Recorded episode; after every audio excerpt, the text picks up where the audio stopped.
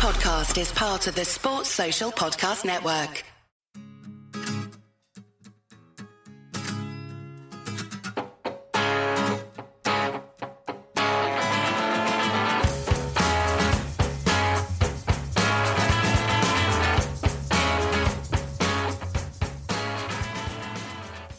Hello, Cheeseheads. Welcome to a special episode of the Cheese Room podcast. Today, we're talking about the ENIC out protests that will be going on in little under two weeks' time. Uh, joining me to discuss these and tell us all about it is uh, Cenk. How you doing, mate? I'm good, mate. I'm I'm good. I'm just um, to be honest, I'm watching a bit of football as well, chilling out. Spurs obviously just won on a weekend, not too bad, but I'm sure we get to a, a different issue today, and we'll talk about ENIC and the, and the movement that, that people are trying to create um, of, of recent times. So that should be a good one. Yeah, I'll get you angry very quickly. Don't worry. right. Well, let's just start off. Why are we protesting? Well, why are we protesting? I, I just want to clarify first. I'm not an organizer of it. I'm I'm just backing the movement and trying to push the message out as Mm. much as possible. Um, obviously, I'm a young lad. I'm 19 years of age. All I've known, as we said off air, is ENIC and Daniel Levy. So, I think in the past years, it's kind of been on the edge with Daniel Yeah. Levy and, and ENIC, and we've tried to not stay quiet, but we've tried to, in terms, trust the process. If that makes sense, we've tried to go with what he's been saying in the with the trust and, and all these things. We've tried to make his his um, tenure at his club as good as possible, and we've we've we've backed it. We've been to Wembley. We've shut up. We paid the ticket prices. We've you know the stadium delay, etc., etc. There's been a lot of ups and downs during his time at the club. What has it been? It's 20 years, right? Around that around that figure. Yep. yep. Joe Lewis, etc. as well. It's not just Daniel Levy, of course. Um, he is the face of it, to be honest with you. So that's why a lot of the sort of criticism is directed at him. But it's Joe Lewis equally as well, and he's got more shares in the club than him in terms of ENIC. Mhm. So there's that point. But for me, the ESL absolutely tipped it over, absolutely, and that was the point where I just thought, like, I just can't take anymore, and we've got to we've got to do something to put pressure on the board. Maybe ENIC won't leave. Maybe ENIC won't sell out. But I think it's the message of that we want more. That we're not in the right di- right direction at this current moment in time. We need to be moving forward. Um, Mm. And and there's, I just find it really difficult in terms of. I, look. I'm not criticizing anyone's opinion in terms of if they do like Daniel Levy and and ENIC, but the direction we're going in, I'm, I'm not. I just find it hard to see how anyone can justify it being a a, good moment or anything like that. I just feel like there's there's problems, there's big problems, and it's really messy at the moment. And I just feel like typically we don't we're not this sort of team that that protest or fan base, whatever you call No. it. But now is I think is the time. It's the right time. And look, we just want to get our point across, and our message is that you know enough is enough. As I said, we don't know if ENIC going to set up, eh, sell up. Sorry, Mm. so I think we just need to put pressure on them and, and to get things right because we've got too many things wrong. And look at the position we're in now. Um, Yeah, okay. And we can go on to team and stuff as well. But that's my point, really. There's a few other points I wanted to make as well, but we'll get into them. Yeah, well, no, we'll, we'll talk over the issues because I mean, I mean, this started off because I, I mean, my main stance on this is that I don't see the point in this protest without some kind of solution. So it feels like an angry protest, and there's nothing really, you know, any problem with that. But you know, what is it we actually want to achieve out of this? Because you get people on one side who are just like ENIC out, hate them, and you see it on social media. Yeah. People hate ENIC, they hate Levy, Mm. and that's it. They just want them gone. But it's one of those grass is always greener situations, isn't it? Like, who do we think are going to come in with a football club that costs two billion pounds to buy, laden with Well- debt, etc.? Th- This is the this is the thing. People do scream ENIC out, and then we go, well, what, what then if they sell up? Who's going to buy it? An American owner might come in. I I don't know who, a billionaire from Asia. I've got no clue. But that's the. I think the moral is, yes, they might not sell up, but it's the message. It's putting the pressure on them that that we're not happy at all. We're mm. not happy as well. I'm not happy. I, I don't speak for you, obviously, but I'm personally not happy. There's a few other people that are not happy, and that's why we've done the movement. But the thing is, this is a 139 year institution, and these are the temporary owners of this football club, right? Yeah. So when I sit here and I say, well, Daniel Levy might not sell up, he's going to have to sell up. He, the guy's not going to live forever, is he? And Joe Lewis is not going to live together forever. So this is the point I'm trying to make is that, like, yes, is it realistic they sell up in this current climate? Absolutely not. Let's be totally honest about it. You know, we're Yeah. a cash cow for them.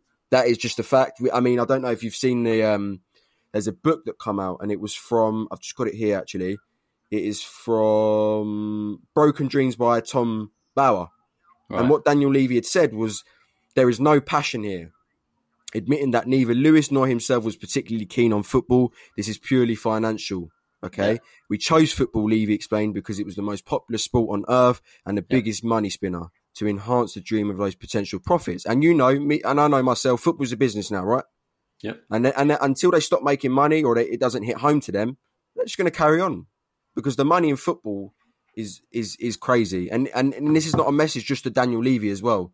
This is the message to the Glazers. This is the message to Kroenke. All these owners that are ruining football and Mm. ruining the real core values as to why we like football and support these clubs.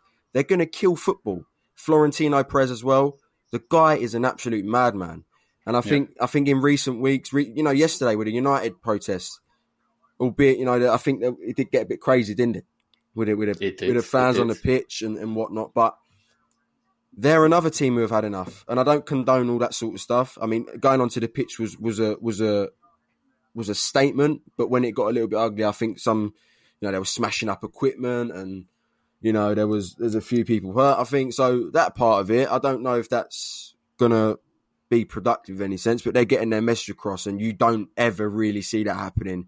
Football fans storming onto the pitch. I mean, I don't think fan voices have ever been this heard or this strong Yeah. for years. I mean, you might you're probably older than me, mate. You, I don't know. If, have you seen anything like this? Because I certainly haven't. I, this is the first time for me where fans have really their voices have, have they're stronger than anything. Yeah, I mean, not in this country. There's not been a huge amount, but I, I guess my problem is is that we're all complicit in this. Like we've slowly watched football turn into what it is, and no one's done anything about it. Yeah. And as much as I think some people are taking a moral stance against the ESL, I feel like a lot of football fans, Spurs fans included, Mm. feel a bit embarrassed by it. They don't like getting pelters from everybody else going, look at your club. Yeah. And I feel like we've come out of it looking like jokers. First of all, we got the piss taken out of us because we were involved in it. Yeah, People going, yeah. "Why are Spurs involved?" So we get that, you know, fuck, we were doing something completely morally wrong, and the first thing we get is why are they even involved?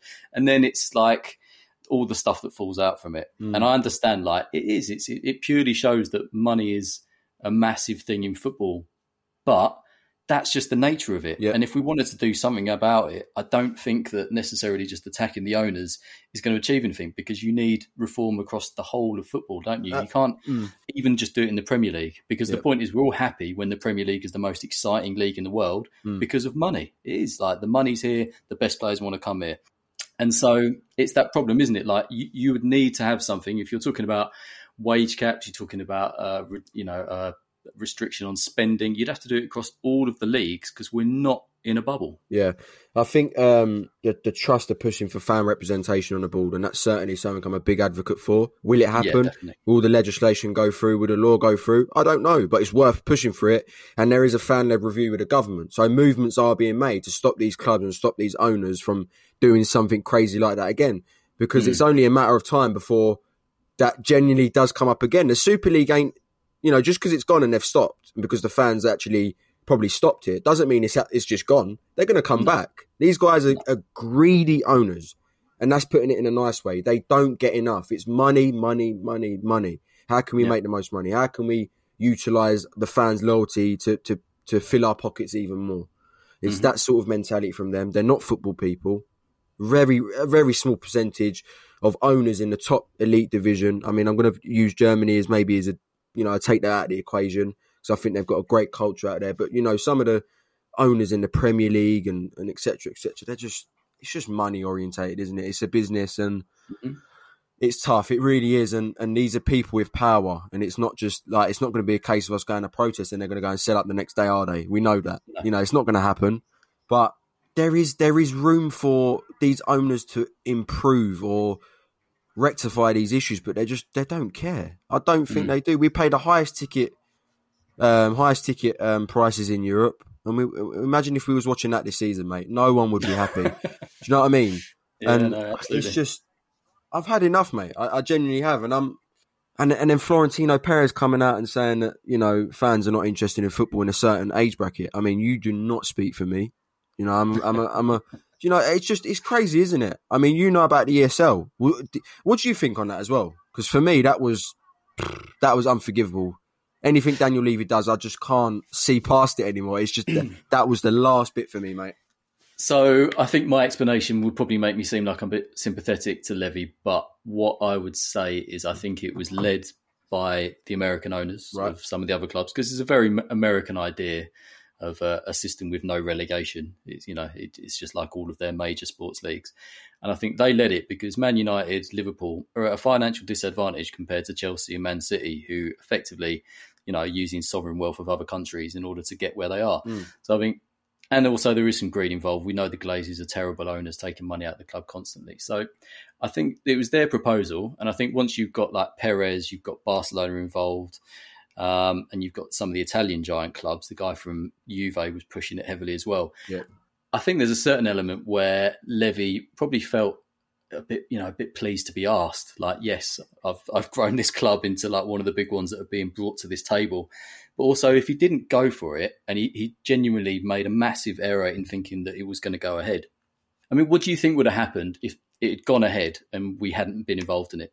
Do you know what I mean? It's, it's almost like a no-win situation. Like you'd have won the moral argument, but then people would have been going, "We've gone through all the last ten years of not spending money, building this stadium, Yeah. and now we're completely left behind anyway." This, this is what I'm saying. Like, if he wouldn't have accepted the invitation, then a Leicester would have took it, or etc. etc. But Yeah, I think it's just the just the, the motive behind it. Just it's just not. It's not football. It's absolutely not. Football should be based on merit. And these mm. owners have come together behind everyone's back. I spoke to the trust and I asked them, did they consult you or let Yeah. you know, or, or in preparation of the of the ESL, you know, warn you, say, look, guys, this is happening. Get prepared. We're going to put out st-" nothing. No. And the THST told them, if this is something that's going to happen, let us know. Let the fans know. Legislate with us. So we Yeah. know and we're prepared and we, we understand or we're trying to see your angle. Nothing. Completely behind the fans' back, completely by the trust back, and literally try to snake the whole of football. And I Yeah. don't know if you agree with the concept, but no, no, no, no, the, no. the main think motive was, was was money. And that's a fact. that's the biggest problem with it is the lack of being able to actually get into it. Um, you know that closed loop where they'd allow five other teams that got there through merit each season. I've got no interest in it. I just wouldn't have had any interest in us playing the same European teams over and over again. The idea of competition is what football is all about. Yep. So I was, yeah, I hated the premise of it straight away, and I've it's been rumbling for years as well. This is the Yeah. thing, and I've I've constantly said if this happens, football's fucking ruined, and I won't be going. So I was um, really happy that within like 24 hours it was dead in the water. Do you know what I mean? This is the mean. This is what I'm, what I'm saying, mate. These these owners haven't got a backbone. The fans spoke out and immediately, no, their chest popped and there was nothing, Mm. and they all, all withdrew from it. I would love it if I agreed that I thought it was all play, uh, sorry, fan power. But I think the fact that government got involved straight Yeah, away, you've and got that, yeah. lo- loads of media, like you know, all of the pundits. As much as like people were trying to say that Gary Neville was a hypocrite, I was just like, for matters like this, it doesn't matter. Like what he's saying is right. so Yeah. just listen to him. Don't try and say like, oh yeah, but you're conflicted because of Sky, etc., etc. But it's um yeah, I just think it was good that that that instantly happened. But then likewise, I think the only reason it did fall apart is because you look at the first two teams in England that pulled out, which was Chelsea and Man City, and like I said earlier, they're the two teams that don't need it that much. Yeah. They were probably like, well, we'll go along if if Man, you know, all these big teams are involved, then of course we have to be involved. But they were the ones that were least bothered about it. They're the ones in the least financial trouble. You look at Barca, Real Madrid, a lot of the Italian teams are all in massive financial difficulties at the moment. Um, so I don't, I don't probably think that Perez is what he's saying is wrong. Like Mm. Real Madrid can't carry on like they are. Barca can't carry on like they are because they've just been spending far too much money on players and they're not going to get it back. I could see that from their point of view, but yeah, the, the, just the premise of it is the thing that's wrong, isn't Yeah. it? It's like I think there's other solutions. If you can't afford to run as a football club and the current conditions, then the conditions need to change, Yeah. and not just by perpetuating this move to spend more money and get more money and more money. Because in the end, it's it's you know what I mean. It's going to run out, isn't it? Yeah, That's absolutely. the And- problem. Look, I'm, I've never, I don't know when when I really switched was just sort of, I think the 550 days when when we spent zero zero pounds was the point when I was like, is going on? This is unheard of. Like the stadium and all, was it planned? Was it thought through? I don't know. But since then, I just, I don't know. Maybe I, it was just a point where Levy just didn't want to spend money. I've got no clue what happened. These are the things we Mm. don't know the conversations that go on. And you thought we was going to get a bit of an insight in the documentary, and that was for me. That was a bit of a PR Yeah, thing absolutely. move for the club, and I was like, well, this is this is rubbish. Do you know what I mean? I didn't I didn't learn anything. Levy Yeah. seemed a bit too rosy for me. They they put him in a light where it was an angel. You know, like it was just for me. It was I didn't I didn't enjoy it either, and I just feel like this is the time when I feel like it could be productive. I genuinely do, and the Mm. more pressure that is put on the board, the more likely they are to act and actually get you know think you know we're not doing something right here. What's going on?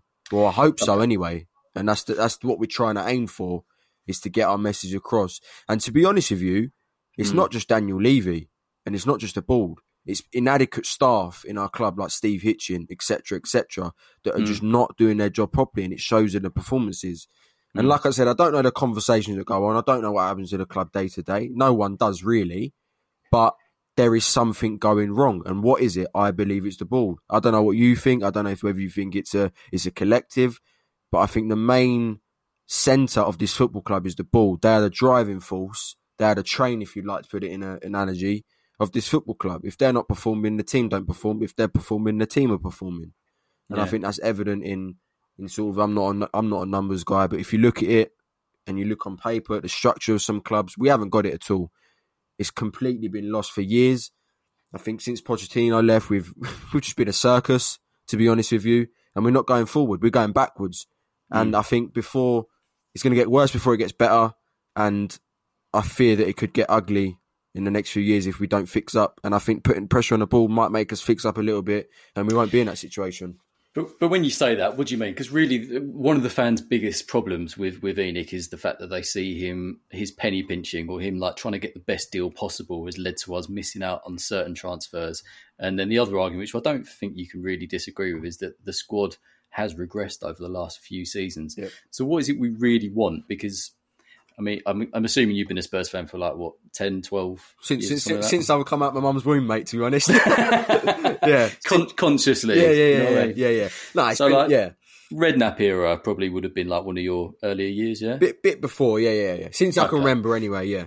So, you know, he, he started off okay. So if we go back to, we'll go back to Jol, and Yeah. then we had Arnesen as the director of football came in, bought a load of players. Then Chelsea took him, so we got in Comolli. Yeah, Comolli did something, you know, got Bale, Modric, quite a few players in there that he got. But in the end, Comolli took the fall for for uh, I think it was basically for saying that we should get Ramos in, and that obviously ended in disaster. So they both fell on that one. Yeah. Then we got Redknapp in, and Redknapp had, had his own little um, scouting network which he used, and he was would get sort of players in. They weren't really like people that no one had ever heard of. They were just the right players at the right time, and, Yeah. and that was his pragmatic approach. And then when we got AVB, we then went and got Baldini. And then, so you've got different approaches where he's gone for people that are football people. Like Baldini was well respected in Italian football as a director of football. AVB said he wanted him.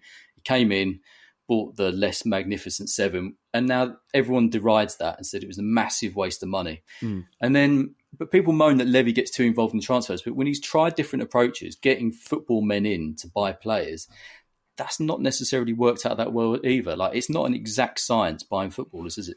I think my counter argument to that is if you actually look at half of them why they've left is hmm. because Daniel Levy's getting involved too much. This is a guy who wants to micromanage every little detail hmm. of this football club. I can understand business is business. He wants to make money, whether that's I don't know buying out something and turn into something Spurs, you know, property outside the ground. He wants to turn it into this, this, and this. I know that's Yeah. going to happen. That's just Yeah. it's just it's just it just will happen. But football is football, and you need to let the footballing people make those decisions. Yeah. I wouldn't mind it if he brought in a. I'll give you an example. Brought in a Luis Campos and said, "Look, here's seventy mil, mate. You work with Jose, etc. Yeah. Do what you want. I do not care. I'm not going to get involved. I'll just let. I'll just help get the deal over the line." But he doesn't do that. It's always questioning, you know, sell on value and age, and I can tell that in his transfers, and I can tell that over the years that that's the case. And if Yeah. you look at as to why, um, what was his name? He worked with Poch as well, and then was gone after a year Oh yeah, yeah, Mitch, Paul, Paul Mitchell. was because he was getting involved too much. And this is this is the problem we've got. Is that I can understand that Levy is a is a good person for infrastructure and creating stability, but where is our ceiling at this club? Where is the board ceiling? Have they hmm. have they reached it and, and that's it? Can they can we go to that next level? Is my question. And I'm not entirely sure that this board are, are adequate enough to do that uh, in my eyes, anyway. Yeah, the thing I think about Levy is that for every sort of transfer that we seem to miss out on because of a couple of million, he'll buy some play, and you're just like, like Sissoko, and you're like, what? When he came for thirty million, I was like, what? Why are we buying him for thirty million? Like, all right, we shouldn't be spending that sort of money, and it feels like we've wasted money on players that are definitely not worth it. Yep. Where we've, it seems like we've not, you know, we've we've tried to bargain on players for a couple of million when we could have just got them. But okay, there's five teams in the Premier League who have always had more money than us, therefore pay higher wages than us, and are generally more successful. Like there's a massive correlation between what you what you can spend and what you achieve.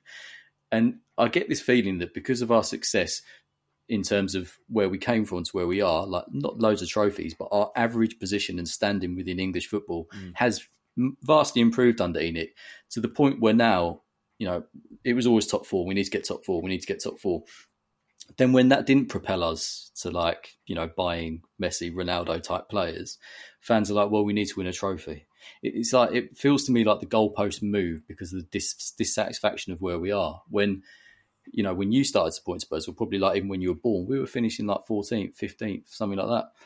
Uh, so I do feel like it's a little bit harsh on Levy. Like if we'd have, and also the fact that we, we say we never win trophies, but we've been to like what five five finals and we've only won one of them. So if a team's good enough to get to a final but it doesn't win, does that you know what I mean? People guys oh, because Levy's not spending yeah. money, but if you get to a final, you're 90 minutes away from winning a final. You're good enough to have won a trophy. Do you know what I mean? Yeah, I get what you mean, but just would you agree with me that the peak in the last decade, wherever you want to call it, was was probably 16, 17 time, right? You know, just yeah. unbeaten at White Hart Lane, etc., etc. In terms of football and results, everything was at its absolutely. peak. Absolutely, I think in the two year period of 2016, 2017, around then, we'd lost nine games. Yeah, in total, that is nuts. And what we did that killed us, we stood still. We didn't. We didn't think what's next. We just mm. stood still and tried. We was like, yeah, we're great. What do we need to do? We don't need to do anything. We can't strengthen this squad. We can't we can't look at our bench. Yeah, it's all right, but the starting 11's doing a bit. Uh, Sir Alex yeah. Ferguson refreshed the team, got rid of his backroom staff, every little detail to refresh every three years. Spurs mm. didn't do that, and I know that comes from the manager as well, but we haven't done that. We were so close, yeah. so so close to actually sustaining some success to that Premier League and even the Champions League, and we was we was five ten percent away, five ten percent away, and we let it slip away. And look at us now. We yeah. can't even beat Zagreb in the Europa League. this is the point I'm trying to make. I'm not accepting us dropping this low when we've been so high, so mm. close.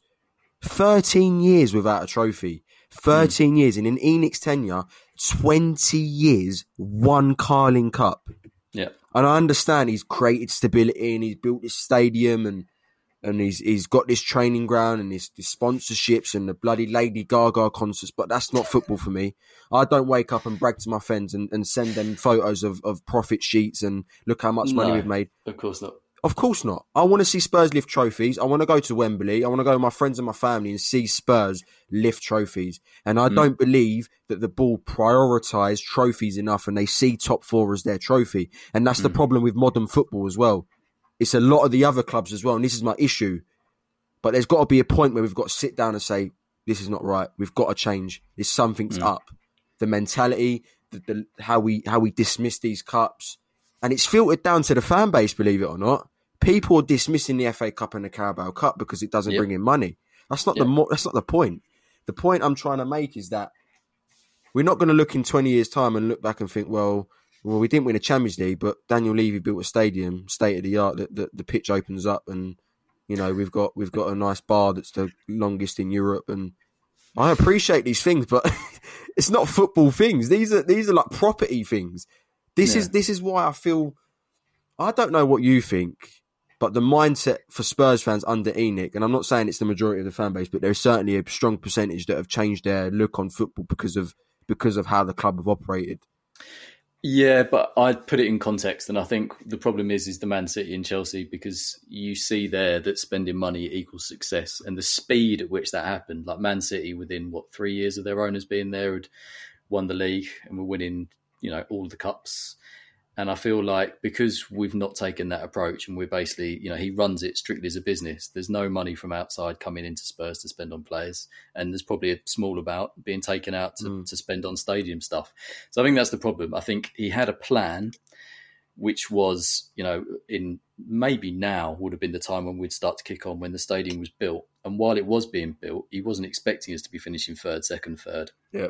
So I agree. Like his inflexibility is probably my biggest issue in that period because we could have bought one or two players. We definitely could have improved that squad a little bit. First 11 was fantastic. We had a great team over those two seasons. And yes, that probably would have been the time. And, and I think that the difficulty was is that that next season we get to the Champions League final um, and we finish fourth. And so at that point, Levy's probably thinking, "Well, we're still doing, we're still doing pretty well." Do you know what I mean? Top four to them is a success. They're happy, Yeah. they're content because the top four money is is brilliant. So they Yep. don't care. They don't want to. There's not that hunger, that drive. No, we don't want top four. We're not settling for that. We want to go and win the prem now. We want to push further. There's not Yep. that mentality with the ball, and that's my issue. They're very comfortable getting top four year in year out. That's Yeah, it. That's the bottom line. We start the season top four. It's not going win the FA Cup, go and win the Premier League, and etc. etc. It's get top Mm. four. That's the problem. That is the problem. And and and look, this is this is what he said to the trust, right? Look, he said um, the foundations are there for Spurs to be one of the biggest clubs in the world. He also said the easy way to success is to spend big money on players. The harder way is to lay foundations. In Daniel Levy's view, that is the fundamental to a sustainable football club. Mm. The ambition is to make Spurs regular, uh, regular Champions League contenders. He wants Spurs to complete at the highest possible level without jeopardising the club. How many of them are being fulfilled? I'm not entirely sure. Do we have the foundations to be one of the biggest clubs in the world? I don't know. We've got a state of the art training ground and we're not producing players. It's the bottom. It's the fact we've got no footballing structure. Hmm. We're not produ- we're not performing, and this is not this is not just a reactionary point in terms of this season. This has been going on for three four years now. We haven't been great for a long time, and I don't I, I don't know about you, but I don't see improvement. I don't see how anyone can sit here and say that we're progressing in a, in a year's time. We're going to be a much better team. Mm. I mean, I think this is where being 19 and being 40, which is which is what I am, is slightly different because three time three years when you're 19 is like a shitload of your life. Yeah, yeah. three years for me has just gone by in no time. Do you know what I mean? I'm like, so yeah, I understand that. Uh, It's difficult because I, I I fully sympathise with the fact that we could have spent money when we haven't, and I think, um, but I understand why. Like I said, I think Levy's looked at it and gone, well, if I use this profit that we've made in these through this Champions League money that we weren't budgeting for, we weren't expecting, Mm. if I spend it on players and salary, and then we don't get in Champions League next year, that's that's going to overburden the club slightly. But it's completely unadventurous, and I think that's the problem when you've got a man who is effectively running the club on a on a balance sheet. Yep. Um, he's got all of these different plates he's spinning, which he's trying to figure out. But his big concern is like, I need to keep us being attractive because I need to get stadium rights. I need to increase our sponsorship money. I need to do this. I need to do that to get us where you know to where I want them to be. But I think the thing he doesn't seem to realise is that the reason Chelsea are a massive club, the reason Man City are a massive club in terms of support now, is because they win things. Yeah. Like, if you spend money and you win, you'll get new fans and you'll you'll increase the stature of the club. And that's always the thing he's missed. It's been such a gradual increase for us. Um, Mm. and I mean, like I said, for a lot of fans, they're not happy with it. But I personally do think that if COVID hadn't hit, we would be in such a stronger position. I think the idea, as much as I hated getting rid of Poch, Oh, absolutely. probably not in terms of results, because if it was anybody else, you'd be like, yeah, that's that's that's a terrible run of form. But it was Poch. He deserved. So he had so much more credit in the bank for me that he should have been given a bit more time and given a bit more backing. Mm. And um, but I personally think that he thought, right, I need a Galactico manager, and, and obviously Jose was free, and he thought, right, I'll get Jose in, new stadium, loads of extra money. I'll trust him next summer to get some players in, and then we'll make a you know we'll make a push up the up the table. But obviously, COVID happened. Yeah. We've lost ninety million pounds, whatever it was, eighty million pounds last year. Whilst we would have made a load, like we're a bigger club in terms of revenue now than Arsenal, Chelsea. We're just behind Liverpool, Man United far away, and Man City. So we're like, he's definitely progressed the club in terms of the money we've got, and our wage bill's still pretty small. So there should have been money to spend. Again, I think the issue is that we don't we don't spend it on the right players, and I don't know whether that's because we're not quite as attractive as the bigger clubs. And I, I think that's hard for Spurs fans to admit is that they kind of say, oh, "We don't ever get the best players. We could have got this player, but he went to Man United. We could have got you know like Fernandes. We could have got him, but he went to Man United. We could have got various different players." Mm. but they end up going to bigger teams. And I don't know whether that's just because we're slow negotiating the price, or whether Yeah. it's just if Man United say, "Oh, we're interested," they're going to go right. I'm going to Man United. Do you know what I mean? Yeah, this is a guy though, right? That during a pandemic gave him and his ball members a pay rise yeah, whilst trying to furlough staff. yeah. He does not care. I'm telling you. I'm going to tell. I don't dispute this. I don't dispute This is- it. That's the thing. This He is, doesn't. this is what I'm saying. I just I want people to wake up and, and smell the coffee. Mm. This is a guy who literally gave himself a pay rise. He's one of the highest paid chairmans. Try and then try to furlough the staff and quickly des- reserve the um, reverse. Sorry, the decision because of fan backlash. yeah, Yeah. This is what I'm. This is what I'm saying, and and and based on this, with the ESL coming um, crashing down because of fan pressure, and him Mm. reversing the decision because of the the furlough, with because of fan pressure. If we put pressure on him as fans now, we might see an improvement, or we might see change. We need change in behaviour at this club, Mm. change in structure, change in mentality. And until as fans we don't voice our opinions, they won't know, and they won't care if we write ENIC out on Facebook and Twitter. They w- Mm. they will have to see it in the media, in the newspapers, where it hits home. And it's it's a tough one because you know people are saying, well, well, don't renew, you know, don't buy merchandise, don't buy food when you go to the stadium. Well, Yeah. My five pound pie is not going to make a difference to ENIC's tenure at its Yeah. club or how long they are. but But it what, will do. if Sixty thousand. this is what, yeah, this is what I'm literally about to say. This is what I'm about to say. But it's if it's a collective and it's a strong group and the fan base is united, Yeah. then it makes a difference.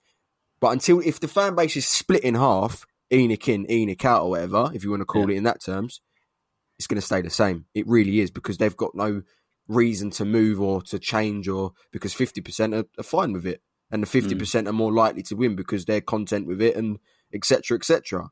So it's a tough one, isn't it? And and people say as well, like I'm saying with the tickets, in normal times, you know, give that up. Well, another person's going to ca- come and take my ticket. You give up your season ticket. There's another sixty thousand people waiting in the in the, in the line. So it's a tough situation, and one of the few solutions as to get our message across that we're not happy with the board is a protest or as such, if you want to call it, to Mm. out the side of the stadium on a match day, whatever it is, etc., etc. So Yeah, I, I I don't know what the answer is for that because I I think you mentioned it earlier. We're really bad at collective action, Spurs fan group. We just are because a lot of people are just very like apathetic about it. Like we pay so much for tickets. You look at Dortmund. I think Liverpool did it, didn't they? When they were like being charged seventy something quid for a ticket, they all walked out on the Yep. seventy something minute. If you like five, and that was Fenway, who everyone says they're a great owner, but they've made mistakes as well because they are exactly the same as ENIC, just with a little bit more ambition and Yep. better better recruitment strategy. It's the same thing. Um, and yeah, and and Dortmund are very good. Like the German teams are very good at protesting against ticket prices, whilst we just turn up. Do you know what I Absolutely. Yep. And this is the problem. This is the problem within the fan base as well. And I don't like to criticize the fan base because I love our fans. You know what I mean? We're one big family, but there is problems. Do you know what I mean? And and I Mm. was at the Bayern Munich game. I think it was Bayern Munich. It must have been. And they were protesting against ticket prices, throwing Yeah. um, toilet paper on the pitch. I don't know if you remember. Yeah. And Yeah, Spurs, some a group of Spurs fans were booing, and I'm going, what? Yeah. They're protesting about ticket price and you're sitting there booing. But I'm glad you referred to the German model and the culture out there because I'm a big, big fan of it, massive fan Yeah. of it. Yeah. Um, and I want to read you out something as well from uh, Uli Hoeneß. Forget the pronunciation. I probably just butchered his name, right? German guy. Um, I think he's German, but he's the Bayern club president, right? Okay. He goes, we could charge more than £104. This is referring to season tickets. Yeah. Let's say we charge £300. We'd get 2 million more in income. But what's that 2 million to us? In a transfer discussion, you argue about that sum for five minutes. But the difference between £104 and £300 is huge for the fan. Mm. We do not think that fans are like cows who you milk. Football has got to be for everybody. That's the biggest difference between us and England. And this is the point I like to echo. You know, football was a working uh, working man's sort of sport. It was made from the fans. It was created for the fans. It's for the fans, right? Yeah. Yeah. So the point I want to make is that these values should never go. These values should never go. And the fans and the board, uh, the the board, sorry, should always consider the fans, right? And I don't think they do. We pay the highest, as you're saying, the highest um, ticket money in Europe, and they're not dishing it up, and they're not satisfying us.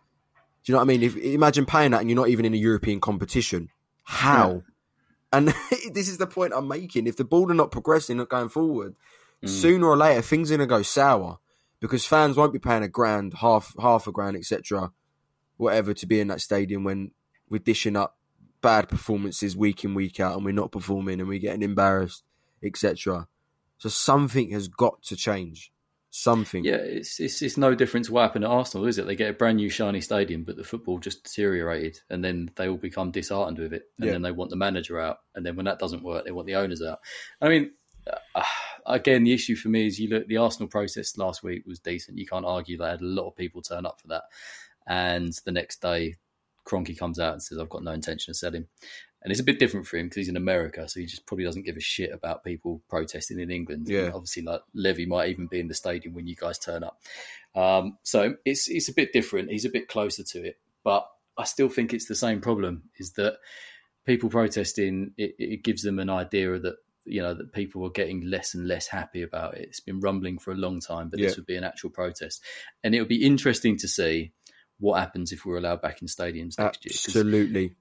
You're right. I mean, the football that we watched this year, there would have been boos at half time mm. in so many games I can think of this season where it's just terrible. And and it'd be interesting to see once we get back in whether there will be sort of decent demonstrations against the club. But again, in a season where we're likely to lose more money again this year, yep there's not going to be any money. Like we've, we've talked about this in our pod about what we're going to do this summer in terms of transfers because there's players that need to go. We need to fill some gaps. To me, it feels like there's going to be no money. Whatever manager comes in, there will be no money to spend. So, what are we really expecting in the short term? Um, hmm. because mm. you know you talk about getting a, somebody in to do the football stuff. We've got Steve Hitchen. Everyone's decided that he's rubbish because he's oh. like his transfer his transfers have not been great. It kind of speaks for itself, yeah. doesn't it? And the fact he then got promoted after being chief scout to now oh, director God. of football and analytics, whatever it is, you do think like, come on, Levy, this is like he must see like a Liverpool with their you know Moneyball, the players they got in based upon analytics and statistics. I know, like you said, we tried it with Mitchell, but mm. that lasted such a short space of time. Yeah. So like, what do we do? Do we get somebody like Rangnick in to kind of really to be a director of football and set up a structure and mm and something like that because it, it, does feel like at Spurs we just go through these sort of waves of right we'll do this now right now we'll do this now we'll do this we've got a new manager so we'll do this. This is the thing he's completely messed up this club and this project. He sacked Pochettino and brought in Mourinho and it didn't even work. That is a mm. massive sacrifice. And now we're in a position where we've got Ryan Mason and we don't even know who our manager is going to be in for the next season. This no. is the position we're really in. And I've just had, i am just, I'm just sick of it, mate. The club, the, the club don't know how to plan. You sack a manager six days before a final, irrespective of your opinion of Jose yeah. Mourinho. It's unheard of. Come on, six days before a final, you sack a manager when there was plenty of sackable offences before in Zagreb and Arsenal. And you think, well, if you're going to pull the trigger, and this is the point I'm trying to make, why did he sack Jose Mourinho the morning after the ESL? Was it a smokescreen? Did he try and divert the attention? Was it based on the money that he thought he was going to get from the ESL? I've got no clue but it just doesn't work. And now we're sitting here scrapping and seeing managers blatantly sort of reject us if you if you if you listen to the papers yeah. or, or, or renew their contract. No names involved. Yeah. And this is the point I'm making. And we've had players that have left in the past. We've not even replaced three, four years on. Mm. We've had glaring gaps in this team that we've tried to get the cheap option. It's not worked. It will not work. And we're just not, we've not even got a structure, mate. If I saw a structure at this club and I'm seeing us going forward. And I'm seeing us winning games, and we've got a good foundation to go and win a trophy. Mm. Then I'm fine. But I've not seen that, and I don't think we will under this current board. And I don't know about your opinion. If you think that ENIC can fulfil this this scene that they've created with this with a with a training ground with a stadium, but I tell you now, I do not think they have the ability or the thinking or the rationale to be able to do it. It's hard to tell because I think you're right. The, the one aspect that Levy 100% falls down on is the footballing side of it, and that's getting the right players, getting the right people in to identify players, and and that structure, like you talked about, has never really been there. Like we had a fairly good youth academy with um, McDermott there, and he's he's left. Um, and we do seem to just kind of like bring in some ex Spurs players like Mason and, and stick them in, in, in the academies. And we had like Sherwood obviously before, yeah. but there never seems to be like a real coordinated plan and I don't know, like, there's probably very few people in the world that know how to put that together. Like, there's some great academies out there, and there's some great footballing structures, but um, it's just difficult to know who who would be the right solution. And you kind of feel like if we get someone in and it doesn't work out, then he'll just get blamed for that as well. It's a very difficult Mm. thing. There's no like guaranteed solution where you'll win apart from buying the best players and spending the most money on their wages. I think that's you, that's the problem. do you feel like if you have ticked all the boxes and you have ticked all the solutions, that that means that then the board are not ready for this club or able to take us forward? If you if you've literally done everything, you've tried the director, you've tried not having one, you've switched it up, new manager, this and that. Another fi- let's go five years down the line, and we still can't get into the top four, etc. Mm. As an, an example, then people surely that says you that this board cannot take us any further than they have done. I mean, to a point, but I feel like this argument always looks at it as if it's just us. It's like a computer game where it's Yeah. just us against a load of passive people, but we're not. We're playing it. We're, we're competing against 19 other teams each year, Yeah. five of which have had more commercial clout and were potentially more attractive to players. Yeah, when they do better than us, I'm not entirely surprised. Like you look at who's won the league and won the major trophies in this country in the last 20 years, and there's only about three or four of them have not been one of those top five teams. Now, obviously, we should have won a few more, and we've had opportunities to do so. But I'm not overly surprised that teams that have had more spending power than us have done better. I'm just not. Um, but the point is, is I, I appreciate all of the, the missteps and the miscalculations and the lack of ambition that Levy has shown. So in that context, yeah, we could have done better. I think that's the point everyone gets to. They see these decisions and they're like, if we'd have just done this, Yeah. and if we'd have just done this, and there's always going to be that nagging sense in the background of like, if we'd have just spent a bit more money and not been quite so frugal, we mm. could have we could have won something. Now this this is the thing though. He he wants and aspires to have champagne football and lemonade money. He wants he wants the, the, the five million in his pocket if he's going for a Dybala or a Fernandes. And by the time that you know, just let me put it into terms. Right, we've got you've got a you've got Fernandes before the Sharks come swimming. Spurs because they've not got that financial privilege or the ball don't don't don't ship out that money quick enough. We've got to be quick. We've got to be quicker to these players that are going to improve us and be Yeah. and be there before the big clubs like the Uniteds, like the etc. etc. The cities, the Munichs. We've got to be quick. We've had so many deals scuppered because we've we've messed about, and it's it's there on paper. Like it's just, I don't know. It's a, it's it is a hard one, and I'm I'm just strong in my beliefs. I believe that they've they've reached their limit in terms of the club and the capacity they Mm. can they can make at this football club in terms of on the pitch um, performances. Um, but I don't know. It is a tough one, man. It is, and it's just it's just a thing of I've seen the same thing over and over. Sacking Yeah. managers, trying to get the best out of the crap players that need to be gone three, four years ago, trying to bring in another manager, see if that works, sacked him. Mm.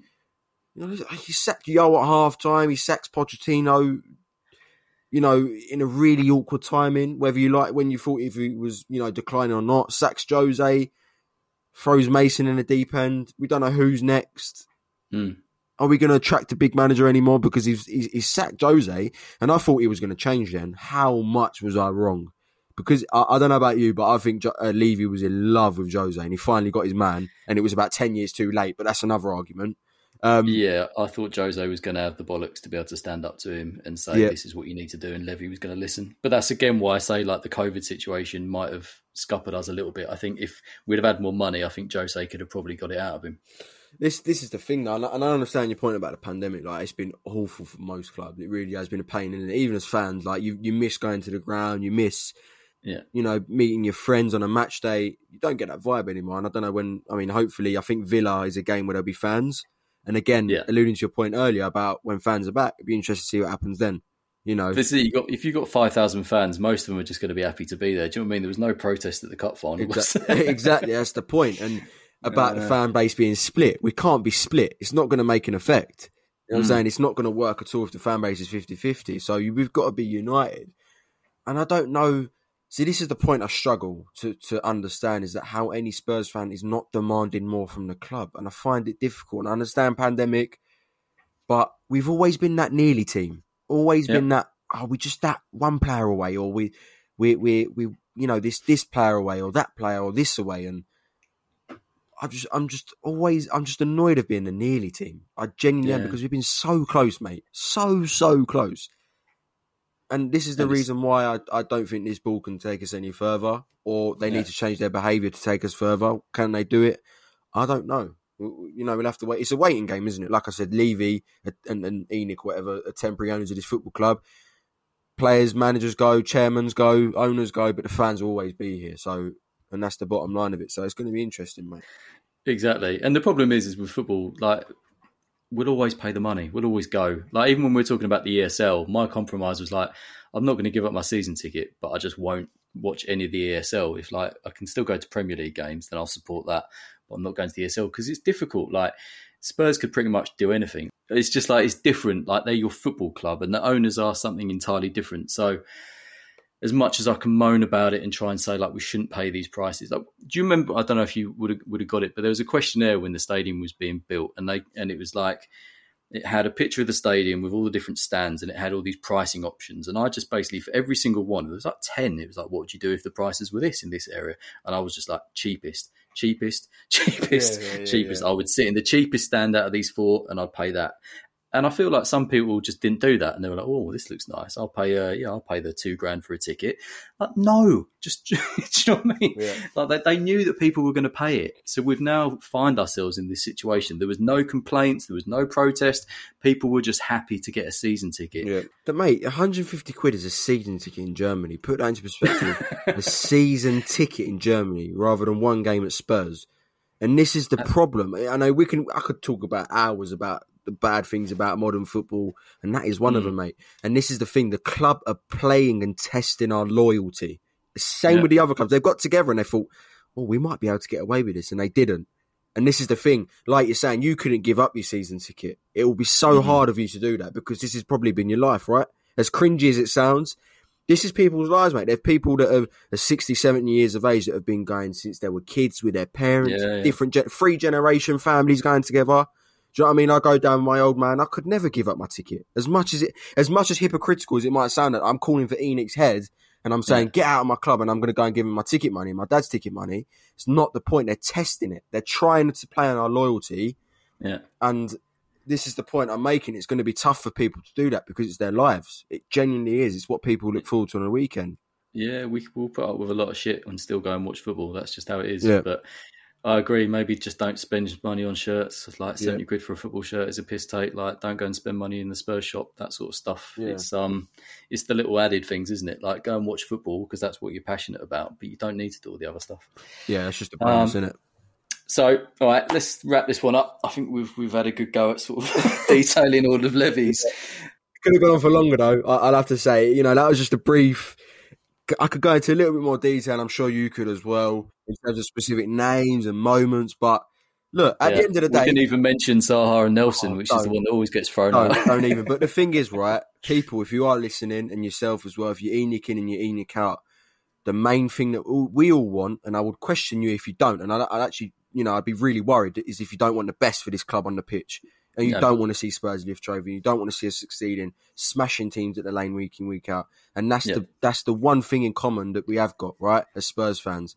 And we've got to try and find a way where we can try and get that message across. If it's not getting across to the ball, and do that. And I think if you are listening, you're not happy with anything, it might not be the ball, it might be the performances, and you want to come and make your voice heard. 15th, lunchtime, 12 o'clock, come along, make your voice heard. We'll try and do the best. There's a few others I think that are maybe being rumoured to be organised further down the line as well. So just keep posting on your socials. Make sure that you're out there on Facebook, Twitter, whatever it may be. I think Twitter's the best place, by the way. Um, but look, uh, you know, we're making our voices heard on the on the 15th. Hopefully, a good turnout. We'll see how it goes, and fingers crossed that Spurs improve on the pitch and we we get some better moments back because it's been absolutely josh for the last year. So, other than that, thank you very much for having me. It's been a good conversation, and fingers crossed, things do change to an extent. Absolutely, nice one, Chuck. And um, yeah, I'll always agree that people have their right to protest. So Yeah. if you want to go out there and have your voice heard, then by all means do it. Just um, try not to smash too much stuff up. Yeah, all right, mate. Nice one. Cheers for joining. no worries. Thank you very much for that. It was a good little good little discussion. Thought it was going to be really hostile and this and that, and I thought, oh, Nah, yeah, much we're, better. we're a friendly bunch at the cheese room, mate. Don't worry. Cheese Room Podcast, man. I love that name. well, until next time, come on, you Spurs. Sports Social Podcast Network.